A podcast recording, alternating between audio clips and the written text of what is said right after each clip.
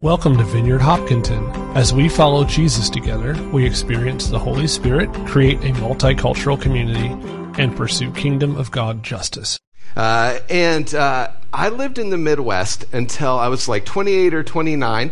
Uh, and so when I moved out to Connecticut, one of the things, I mean, there's so many things. New England is so unique in every single way and different from the rest of the country, right? So, you know, there's loads of things that I, that I noticed about it. Uh, but one of the things that I noticed was these funny little walls all around the place. And I was like, what in the world are these? Like, why are there stone walls everywhere? Like, it is, you know, New England's like old school. So I was like, is this, still how you do your property line mar- markers? Like, do you have to like move them at a foot if like you buy another plot of land? Like, is that what it is? Or maybe this is the way that uh, they you know, disciplined their kids back in the day. That like all the New England families decided that if their kids were bad, that they had to stack rocks for a few hours, and it all built and looked nice. And so they were like, "We'll keep it that way." I, I didn't know what was going on, so I did a little research about it. And let me tell you about these stone walls if you don't know. So, like most good stories, it starts with sheep in Spain. You know, that's how most good stories start. Uh, in the Middle Ages, uh, merino wool was produced exclusively in Spain. Maybe you have a nice fancy sweater made of this, and you're like, oh, that stuff's so comfortable. Well, that's what everybody thought in the Middle Ages as well. And so it was a huge export uh, from their country and made all the rich lords and ladies even richer as they controlled the complete export of this wool to other parts of the world. And so it was that way for for hundreds of years. And then Napoleon entered the scene and ruined everything, as Napoleon did a little bit, right? Um, wait, that's a France burn. That's World Cup tie-in. Win.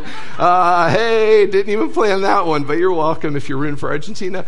Uh, so, so Napoleon entered, and he takes over uh, Spain, as we know. And he really wanted to take over this sheep industry, this wool industry. And all of the lords and ladies said, kind of over our dead bodies, we're never giving it to you. And so they decided to get rid of all of these sheep. And there was a U.S. consulate employee who was in Portugal who heard about this. And he decided to buy 4,000 sheep and to ship them, literally on ships, over to Vermont to start his own little sheep farm for his retirement. True story. And so in the early 1800s, he shipped all of these sheep over to Vermont, started a sheep farm. Within 30 years, it went from 4,000 sheep to over 2 million sheep that covered all of New England, as you can imagine at that point. And so, with that many sheep, they needed more land to be able to graze on. So, they cut down all the trees. And when they did that, they unearthed a bunch of rocks and so they took the rocks and they put them as boundary lines for their property and as fences just high enough that these sheep wouldn't be able to jump over. In 1871, the U.S. government estimated that there was 250,000 miles of stone walls throughout New England. Pretty incredible, right? Like, all came because of some sheep from Spain. Now you know. Now you know the story if you didn't know before you know, 150 years later, things have changed. We don't have sheep everywhere anymore. We've repopulated the forested areas. We've built in much different land tracts than we did back in the day. The, the countryside looks much different than it did in the 1800s, but the stone walls still remain all over the place, right? In John 14, 27, Jesus is talking with his disciples and he tells them this good news uh, about what's going to happen when he leaves because he wants to give them hope. And so he says this I'm leaving you with a gift peace of mind and heart. And the peace I give is a gift the world cannot give. So don't be troubled or afraid. I'm leaving you with peace. Peace in the Greek New Testament is the word eirene. In the Old Testament Hebrew, it's the word shalom, peace. And both these two words mean the same thing. They mean a complete or whole, as, a, as in a completed stone wall with no gaps or missing stones, or something that is complex with lots of pieces, yet is in a state of completeness or wholeness. Peace as in a completed stone wall with no gaps or missing stones. Tim Mackie, a theologian who created something called the Bible Project, which, if you haven't checked it out, you should check it out. It's pretty cool. He was speaking about peace, and he said the core biblical idea is that life is complex, full of moving parts and relationships and situations. And when any of these is out of alignment or missing, your shalom breaks down. To bring shalom literally means to make complete or to restore. When any of these is out of alignment or missing, your peace breaks down. Of all the gifts that Jesus has given us, peace, being made whole, complete, I think is one of the greatest, most powerful gifts that he could give. Because we look around our world and it is so obvious that we need this, right? I mean, we, we look like on the big scale and we see where peace is breaking down all over the place. I read an article this morning about the Ukraine and the Russia Russian attack that just happened this week and what's going on. Like we see it in the war in Russia, we in the Ukraine, we see it with unjust rulers in places like Russia and China. We see the breakdown on a global scale in in these systems of oppression that have caused tremendous pain to probably millions of people over decades. We see examples all over our world of where there's stones missing in the walls. And then we look at our own life. And I don't know about you, but I can name a few spots where I see examples of stones missing in my wall too. On the personal scale, and we look at it and we see it in the ways that we experience things like injustices based on uh, racial or, or, ethnic prejudice, where we see it based on religious differences and beliefs, where we see it based on just other people not being good people and acting in terrible ways towards us. We see it with anxiety that feels overwhelming. We feel it with mental illness when it, we think that it's in a good spot and then it creeps back in into our own lives through the lives of somebody that we love. We see it with addiction when that creeps back in after we thought that everything was fixed. And we look at our lives and we could say, it feels like there's a stone missing in the wall. Something's just a little bit off. And Jesus, what he said is that he wanted to come and make the wall complete. That was his promise to his followers. And in fact, his grand plan for our entire world to make complete what was broken down and what looked off started with a baby being born to a teenage mother who's from a little town called Nazareth. Just a simple birth story in Luke chapter 1. In the sixth month of Elizabeth's pregnancy, God sent the angel Gabriel to Nazareth, a village in Galilee, to a virgin named Mary. She was engaged to be married to a man named Joseph, a descendant of David. And Gabriel appeared to her and said, Greetings, favored woman, the Lord is with you. Confused and disturbed, Mary tried to think what the angel could mean. Don't be afraid, Mary, the angel told her. For you have found favor with God. You will conceive and give birth to a son, and you will name him Jesus and he will be very great and will be called the Son of the Most High. And the Lord God will give him the throne of his ancestor David, and he will reign over Israel forever, and his kingdom will never end. Mary asked the angel, But how can this happen? I'm a virgin. And the angel replied, The Holy Spirit will come upon you, and the power of the Most High will overshadow you. So the baby to be born will be holy, and he will be called the Son of God because that would have clarified things for you if you were Mary in that situation, right? You're like, oh, now I understand what's happening to my body. Thank you. This makes more sense. What's more, your relative Elizabeth has become pregnant in her old age. People used to say that she was barren, but she's conceived a son and is now in her sixth month. For the word of the Lord will never fail. And Mary responded, kind of in astonishing fashion, I'm the Lord's servant May everything that you have said about me come true. And then the angel left. Her story continues in Luke 2 when it says that Jesus took with him Mary to Joseph, not Jesus. Joseph took with him Mary, to whom he was engaged, who was now expecting a child. And while they were there, the time came for her baby to be born, and she gave birth to her firstborn son. She wrapped him in strips of cloth and she laid him in a manger because there was no lodging available to them. Just a simple birth story, right? Born to a teenager who said yes, conceived through miraculous means, God became flesh, fully God, fully man a simple birth story that is incredible and beyond comprehension, beyond belief about God's plan to come and to restore all that was broken, to make right all that, mean, that needed to be completed, to bring peace to us, to humanity. That's what the Christmas story is actually about. You know, in this series, we've been talking a lot about waiting. We've called it Waiting for Christmas. And we've been talking about waiting specifically from the standpoint of waiting for the things that God has promised to us and trusting that God's actually going to do the things that he, we feel like He's promised to us, even when it seems like it's been a really long time.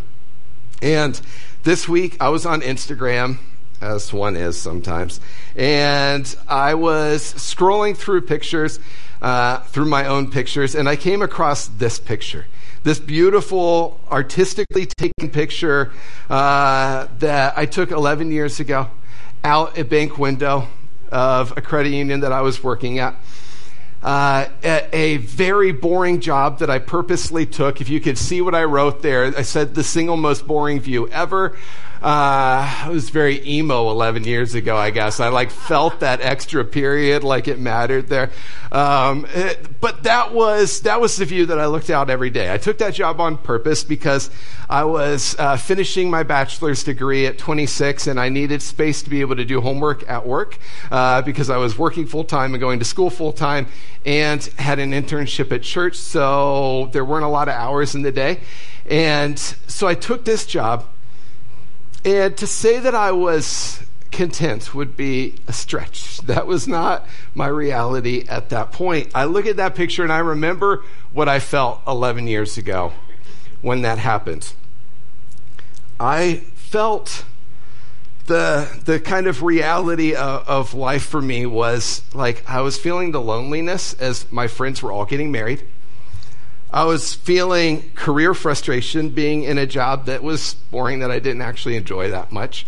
And on top of that, the job that I wanted to, to have at the church that I was going to, I had not gotten. And I was frustrated about that because I thought that I was more qualified than the person who did get it. Ever been there? Uh, and so that was frustrating for me. And then on top of that, that was nine months after my dad passed. And so family life was just weird. And my mom and my youngest sister were getting ready to move from Ohio to Texas. And I didn't actually think that that was the world's best choice. Uh, but of course, I was the son and I didn't have any power over those uh, decisions. And so there was just all sorts of like frustration and like, di- you know, dissonance involved in how I was feeling at that point. I, I felt just very incomplete. I was waiting for God to come and move in ways that I thought that God had said He was going to come and move. Healing to my family in ways that I thought that He had said He was going to bring. An opportunity to live out the calling that I felt like God had given me from a pretty young age, and that other people had continued to tell me that they felt like I had. Marriage, kids, all of those things. I was like, God, what, what's the deal? Like, why am I in this spot? And so I was just stuck waiting. And before we continue, I just wanted to take a moment and invite the Holy Spirit to come and to speak to some of us who may connect with that feeling of incompleteness, of dissonance, of frustration, where you're looking at things in your life and you're saying, God, I feel like you promised me something a while ago, and I'm still sitting here waiting for you to come and do it. I know there's some of us that have experienced this, that are experiencing this. And so I just simply want to pray just a short prayer and then just have some silence and invite the Holy Spirit to speak to our hearts about to show us how He's moving in the midst of the frustration, of the incompleteness, of the sense of just waiting for something that doesn't feel like it's coming. So if you connect with that, I just invite you just open up your hands and let's just invite the Holy Spirit to come and to speak.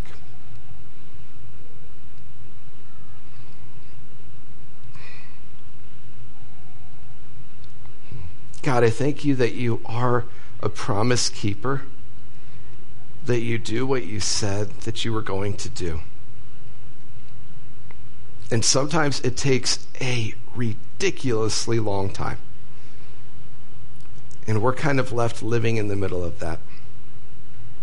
And so, Jesus, I just pray for each of us for the ways that we're waiting on you to come and to do what you told us you were going to do. In these in between spots, I just pray right now for you to come and to speak to our hearts, to show us how it is that you're actually moving, how it is that you're working behind the scenes.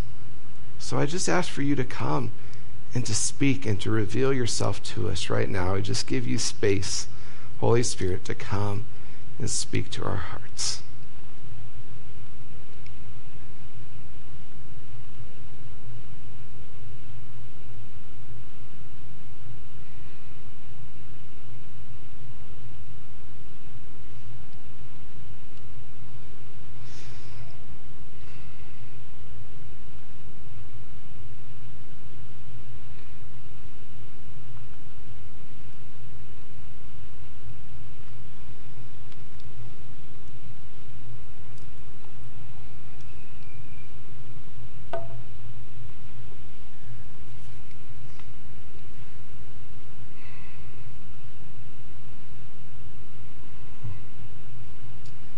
I just pray for hearts that feel frustrated for comfort,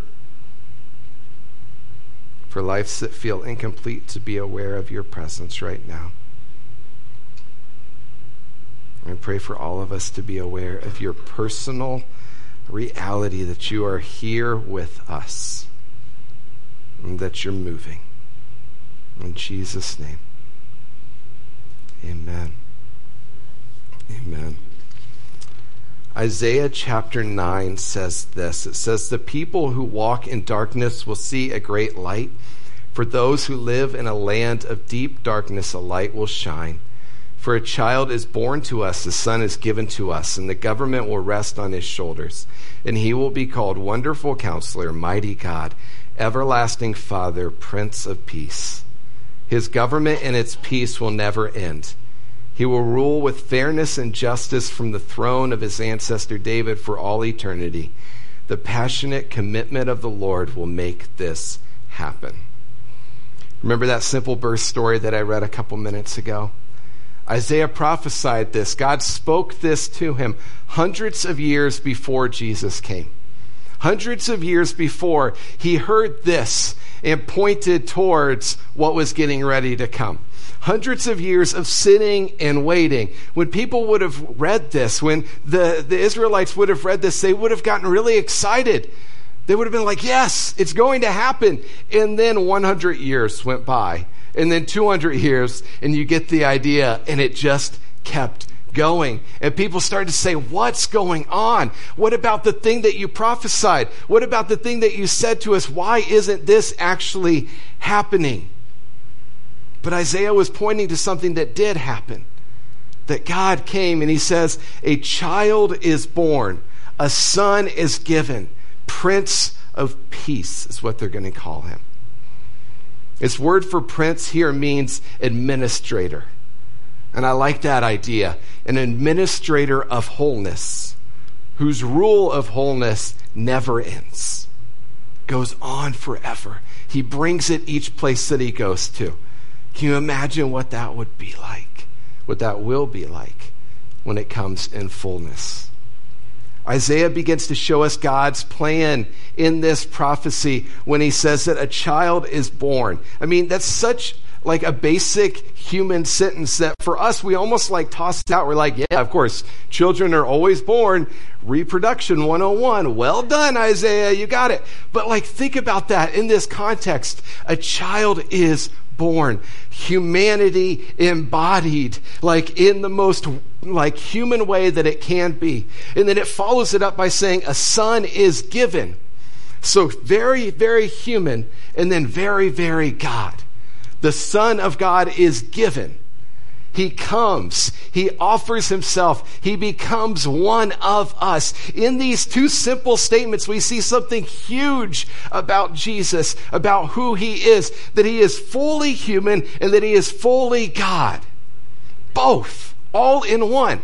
In this prophecy that came hundreds of years before Jesus was born, God told us that that's what was going to happen that that's who he was going to be.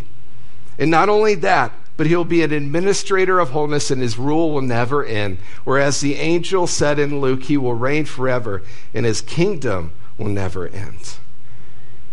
In order for peace to come, Jesus had to be born. That was God's plan. That was the way that he came to move. Humanity could only be made complete and whole through God who came to be among us, to be literally one of us. Now, this is a complex thing, so I thought I'd bring in the experts to tell us a little bit more about it. So, hit it, Stephen. Dark days, there's this crazy group of guys called prophets, and they just kept talking about this coming king and reminding us of the promise that he'll come, he'll defeat evil, he'll restore the garden. Now, one specific prophet, Isaiah, he tells us more about why this king is bitten. Isaiah says that the promised king receives this wound because of humanity's evil, and that it kills him. But then all of a sudden he comes back. And Isaiah says it's because he suffered this wound that he can now become a source of healing to other people. But the Old Testament ends, and the snake crushing king that everyone's been talking about never shows up. And this is why, when the New Testament begins, it introduces us to Jesus of Nazareth, not as some random guy, but as someone who comes to fulfill these specific ancient promises. Yeah, we learn that he's from the line of David, Judah, and Abraham. And he goes around Israel announcing that the goodness of God's kingdom is here, now. And he begins confronting the effects of evil on people by healing them, by forgiving them of their sins and evil. Many people are now believing that this is, in fact, the promised king. But Jesus began telling his closest followers that he was going to become king and bring peace by taking the full effect of humanity's evil into himself. The fatal snake bite wound. Exactly. And so it seems like the serpent wins. And this story actually would be a tragedy except for what happens next. Jesus rises from the dead. And now Jesus has the power over evil and death for himself. And so the rest of the New Testament is then making this claim that Jesus' power over evil and death has now become available to us to begin confronting the effects of evil in our lives. But even still, death and evil are a real problem in our world all around us. And so the story of the Bible ends by describing this future day when Jesus comes back and he finishes the job. He destroys the snake once and for all and he restores the goodness of the garden here on earth. The only way that peace comes, that the snake is defeated, that evil and sin is defeated, is through Jesus. He had to come and do what it is that he came and did, and what he's going to do again, what he's going to bring whole, complete, in order for that to happen. So let's look back at where we started. What is the picture of peace that the Bible lays out for us? It says a stone wall with no gaps or missing stones. And then it says something that is complex with lots of pieces, yet is in a state of completeness or wholeness. Now, this second part of it about it being complex points to something that sometimes we forget because we really like peace that's for me. I don't know about you. I'll just say it for me. I really like it when God promises that I'm going to feel peace, that I'm going to experience these things. But this whole idea of all of us experiencing it, sometimes that's a little bit hard. Uh, it seems a little bit foreign, a little bit idealistic. I'm not quite sure how it is that I'm supposed to jump to that point. How does peace move from just being about me to being all of us together? I want to read from Ephesians 2 13 through 18. Let's read what it says here. But now you have been united with Christ Jesus. Once you were far away from God, but now you have been brought near to him through the blood of Christ. For Christ himself has brought peace to us. He united Jews and Gentiles into one people when, in his own body on the cross, he broke down the wall of hostility that separated us. He did this by ending the system of law with its commandments and regulations. He made peace between Jews and Gentiles by creating in himself one new people from the two groups. Together as one body, Christ reconciled both groups to God by means of his death on the cross, and our hostility towards each other was put to death. He brought this good news of peace to you Gentiles who were far away, and to peace to the Jews who were near. Now all of us can come to the Father through the same Holy Spirit because of what Christ has done for us. Verse 14 tells us that Christ himself brought peace to us. He's required in order for this to happen. As I just said, this whole idea of wholeness and completeness, like it's the beauty of it is that it is personal. It's a gift from Jesus to you, and that can be embraced. That's the truth of it. That Jesus came to bring this to our life so that we can experience this in ourselves. But that doesn't mean it's individualistic. There's a pretty big difference there. Listen to the language that Paul gives here. He says, You've been united with Christ. He made peace by creating in himself one new people. Together as one body, Christ reconciled all of us to God. Now, all can come to the Father through the same Holy Spirit because of what Christ has done for us. Peace is a unifying force both in the big picture and in the inside picture. Like there's both and in this reality here. That's the complexity of peace. I love what Eugene Peterson said about this. He said, Jesus brings us home. He brings us together. He breaks down hostility. He recreates us as a unified humanity. He reconciles all of us to God. Peace is complex and many layered. A lot of action goes into making peace, and Jesus is the action. He's the one who makes it possible. Basically, what, what Paul and then Eugene Peterson are saying here is that like peace is the glue of unity. It's required in order for unity, unity to be a reality. And you might be sitting there and you're like, okay, Stephen, so these are great ideals. Like, I'm happy with the one from me. But this one about all of us, like, let me ask you a couple of questions and then you give me an answer to those. Like, why isn't this what we see in the world today if Jesus has already come? And at the very least, and this one stings a little bit, but why don't we see this in the church if this is what Jesus has already come to bring? Those are very good questions. and they're painful questions in some ways because we have to look at ourselves. But I want to give a couple of answers here or responses, I'll say. First thing is this that Jesus is a person, not an ideal. You know Jesus through having a relationship with Jesus. Not just because you buy into these five, you know, ideals on a, on a piece of paper. It's because you know him, because you encounter him, because you have a relationship and you get to know him over and over and over again. And likewise, peace comes through a person, not through an ideal that you just happen to buy into. Peace comes through a relationship with Jesus. And the second thing that goes along with that is that Jesus respects us as people. That's just how he chose to work. He doesn't force. He treats us with dignity and respect and gentleness.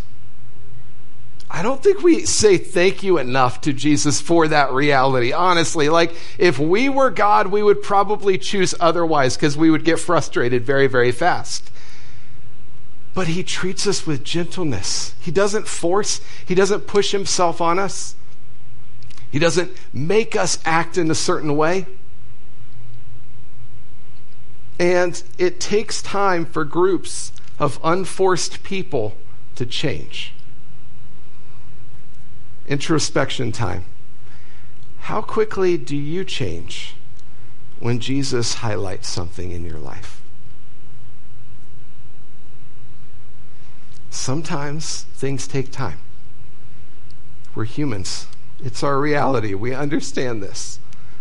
And when you're talking about it on a big group scale, things can take time. But that's the way that God chose to work. That's the reality of how He moves in our world. So, how do we live this out? You know, if we're going to take those questions and say, okay, how do I be a part of this answer? How can we be peacemakers? How can we bring peace in the places that we've been placed? In our homes, in our family, in our jobs, in our neighborhoods, in our schools. Like, how do we bring peace to the places that we've been placed? I'm not going to give you an answer because I don't think there's an answer I could give to every single one of you because it's personal. Like, how Denoid is supposed to bring peace is different from me because we're different people. We have different places that we've been put. We have different personalities. So here's what I want to do instead of giving you an answer, I want to give you a practice that I would encourage you to do. In the next day, spend 10 minutes and ask the Holy Spirit, How am I supposed to bring peace to where you've placed me?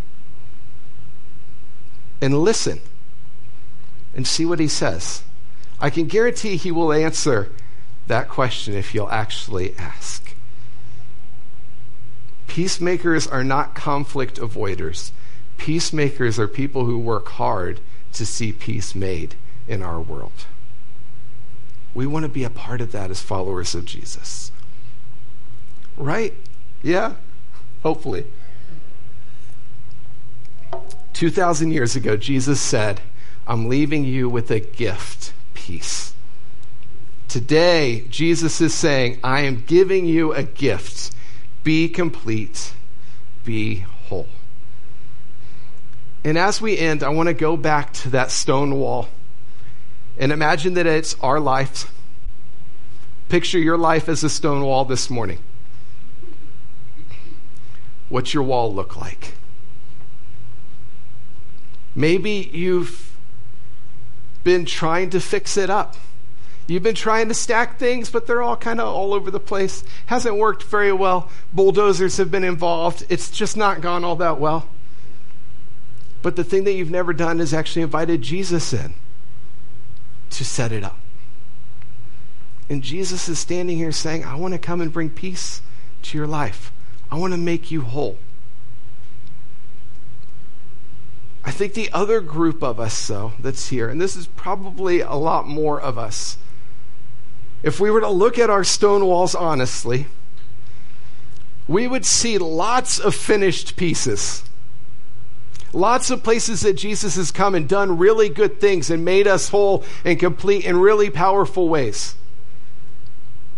But we also have spots that are crumbling. Spots that we haven't wanted to acknowledge, that when people come and look at our lives, we turn our backs to, and we say, Look at this. Look at how good I did. Look at what Jesus has done right there. Don't look at this. Like, we turn the spotlight in another direction. And I think this morning that Jesus is saying, Hey, Stephen, I actually want to look at this. I want to make you whole, not part of the way whole. I want to come into those spots that you haven't been willing to deal with because it's too painful, because you don't want people to know that you're that broken. I want to come and deal with the things that are nicely hidden away, but that are tearing you apart. I want to bring wholeness to people who might like pretending that they're already whole. He doesn't bring shame. He doesn't bring judgment. He brings peace. That's what he promised. And so this morning, I want to invite you to acknowledge if you need Jesus to come and to deal with that. Just to simply raise your hand and say, you know, it's good for me to acknowledge that my, my wall is not perfect and I need his help. I'm for real putting my hand up. I'm acknowledging it. And if you do too, put your hand up and then I want to pray. And I want to invite the Holy Spirit to come.